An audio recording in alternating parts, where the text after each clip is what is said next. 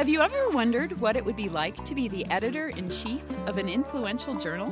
What if that journal was brand new and in a completely new format, online and open access? Welcome to the Clinicians Roundtable. I'm Dr. Leslie Lundt, your host, and with me today is Dr. Michael Schwartz. Dr. Schwartz practices psychiatry in Austin, Texas, where he is also the medical director of the Irwin Foundation a foundation supporting initiatives in psychiatric education, services delivery, and research. From this base, he edits the online, open access, peer reviewed journal, Philosophy, Ethics, and Humanities in Medicine. He is also a clinical professor of psychiatry at the University of Hawaii and an adjunct professor in philosophy and psychiatry at the University of Louisville. Dr. Schwartz, who has authored, co authored, or co edited over 100 papers and volumes, has also recently recently co edited the book CNS Norepinephrine Neurobiology and Therapeutics. Welcome. Hello, Leslie. How are you? I'm good, but I'm a little tired after reading all of your credentials. But first of all, really, congratulations on this new editorship. Well, thank you, Leslie. This is actually a wonderful opportunity. We are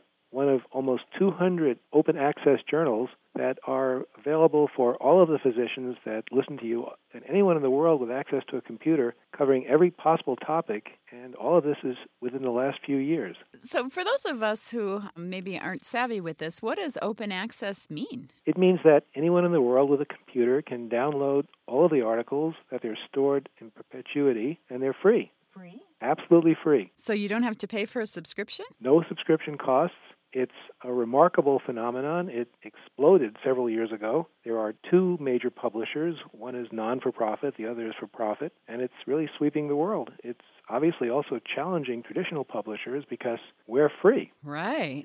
I mean, most journals are so expensive. How can you do it for free? There's a very complicated way in which these journals are paid for. Universities subscribe to them, institutions subscribe to them. The NIH supports this project, the Wellcome Foundation in England. There are, I believe, within Biomed Central, which is our publisher, participants from 32 different nations.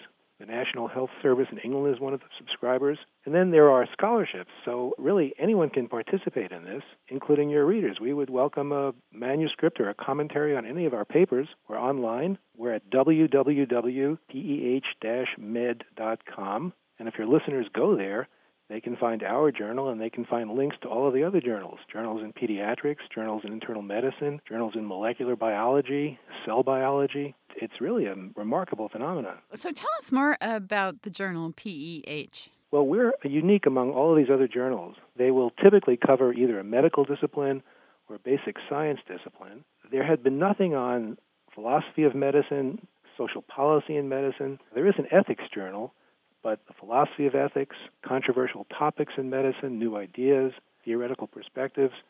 So we had an opportunity to put this together. It was actually put together by a colleague of mine, Dr. Dan Stein, in Cape Town, South Africa. And when Dan contacted me and said, Would you like to be a part of this network? I was delighted. And then within the last year, lo and behold, I became editor in chief. Tell us, you know, I've always wondered what exactly does the editor in chief do? I think it's kind of like being Tom Sawyer. You get all those other people to paint the fence. You somehow make it attractive for people to send in articles and send in commentaries and really do all of the work. And you actually then you sit back and you look at these wonderful contributions. You send them to peer reviewers. You have a very talented team of associate editors and other editors to help you decide who should be peer reviewers, where articles could go to. And then these articles get judged and evaluated and commented upon. We have a very sympathetic process, and they come out in print. We have one within the last month on actually the philosophy of psychiatry, a review of a series by Oxford University Press on that. We have another on organ transplantation, ethics in organ transplantation. We have one coming out in medical ethics. And then when these papers come out, we try to get commentaries. So if there's a controversy, we try to find people on the other side to write a commentary, and then we can have a discussion. So this is a kind of an active process. Again, very different than a traditional journal. You you publish it on the web, and people can respond to it in real time. The wonderful thing about this is that even even your listeners right now can go online, access our articles, write commentaries, and send them to us, and we'll review them, and we will possibly print them or they can write a formal commentary, which would be a paper in and of itself. Now, when you say print, do you really mean print or just publish on the web? We can publish on the web, and we also have the capacity of having real books in real life time. Now, there are costs associated with all of that. Now, eh, have the traditional journals been hostile towards you? I think there is a wonderful and lively political process going on, which will only benefit the public and the medical profession in the long run.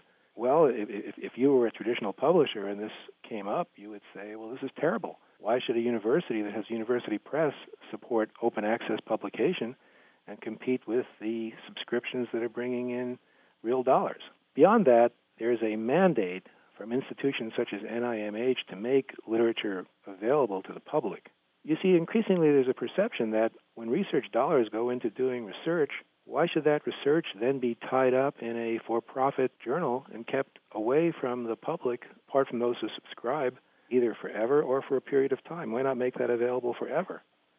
So, open access also involves another way of doing it called repositories, where the people who write papers have to, by virtue of their grants, publish those papers on their own websites, or universities have to publish papers. So it's an evolving phenomenon and it isn't clear at this point how this will turn out. But however it turns out, I think that it's the genie is out of the bottle and the public will benefit because all of this information will be available sooner and hopefully instantaneously. And really, at this point, it's a matter of who's going to pay the cost. Is it going to be the investigator putting up their website and publishing their own papers? Is it going to be the university?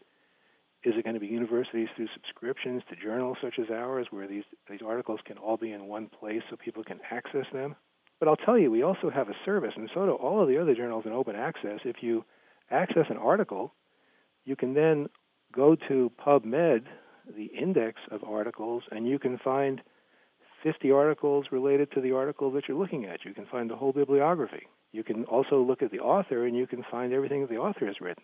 So everything is indexed to everything else, and really it's just a tremendous way to find information. So, Michael, let's talk about some of the issues that have been raised in your journal thus far.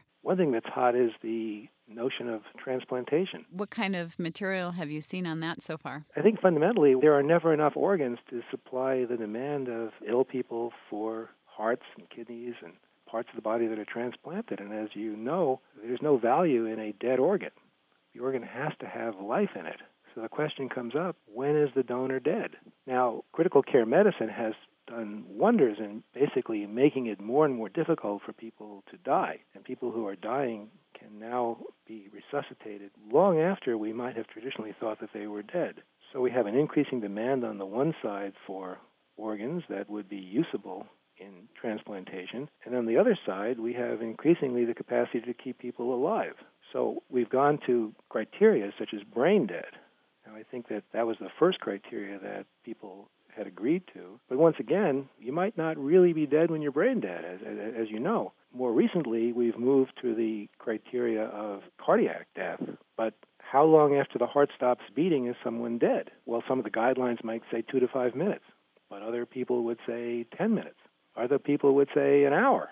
Other people would say, well, you don't know until the person is really dead, at which point their organs are no good anymore. So the ethical dilemma is do you basically have people going around with cards saying that they are willing to donate their organs, and then when they're dead a few minutes, they're declared dead and the organs are donated, when in fact these people might be resuscitated, or do you tell people this, in which case we would have a dramatic possible decrease in the number of people who are willing to allow their organs to be donated? So, do you keep people in the dark for the good of the overall population?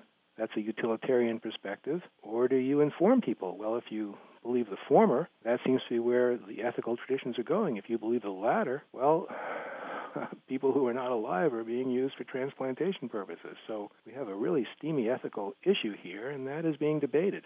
Now, in your journal, Philosophy, Ethics, and Humanities in Medicine, this type of article or paper is posted. And then, as you mentioned, the, the audience is invited to comment on the paper. Have you seen much commentary about this issue of organ donation? We have the original article by a group in the United States and Canada raising the question of is the paradigm realistic or should the public be more informed about maybe the possibility that they're not quite as dead as they think they are? And we have a commentary coming from someone who has really very much participated in the creation of these guidelines in Canada. And then a physician in England sent us a very intelligent commentary, basically, perhaps in an even more clinician's voice.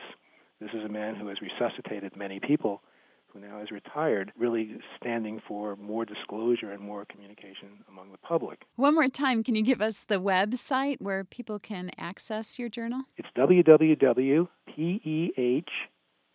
med.com. That stands for Philosophy, Ethics, and Humanities med.com. Well, thank you so much for coming on the show today, Mike. Thank you, Leslie. So, we've been discussing philosophy, ethics, and humanities in medicine, a new online open access journal. I am Dr. Leslie Lundt. You've been listening to the Clinicians Roundtable on ReachMD XM233, the channel for medical professionals. For comments and questions, please send your emails to xm at reachmd.com. Thank you for listening, and I look forward to our next visit.